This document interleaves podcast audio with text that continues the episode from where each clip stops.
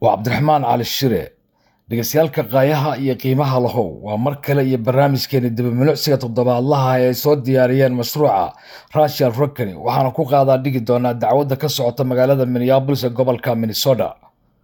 Maxkamadaynta sarkaalkii hore ee booliiska minneabolis derek shervan ayaa bilaabanaysa maalinta isniinta ee maaj ay tahay sagaal iyo labaatanka labada kun kow iyo labaatanka. Dhegeysiga dacwadda ka dhanka sarkaalkan booliiska derek shervan oo ku eedeysan dilkii georgia floy ee kal hore. Floy ayaa waxa uu ku qurbaxay jilibka shavaan uu kaga hayay qoorta muddo ku dhow sagaal daqiiqo.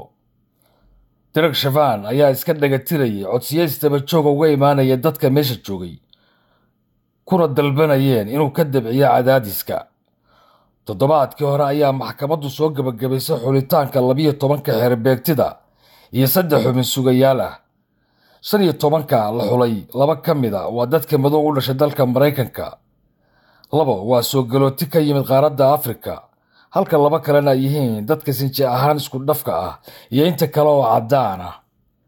Xaakim kaahil oo dacwadda qaadaya ayaa sheegay in barta loo asteeyey in xeerbeegtadu fadhiistaan ay ku filan tahay afar iyo toban xubnood oo keliya. Taas ayaa ka dhigan haddii shan iyo tobanka xubnood soo xaadiraan in mid ka mid a xeerbeegtada la fasixi doono maalintaas.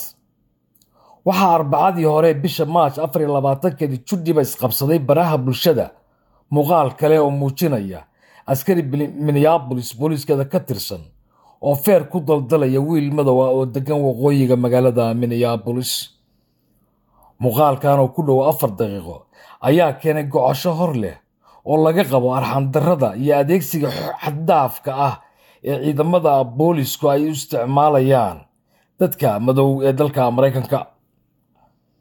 Duqa magaalada minneabolis frey ayaa sheegay in waaxda dabagalka booliisku ay baarayso dhacdadaas.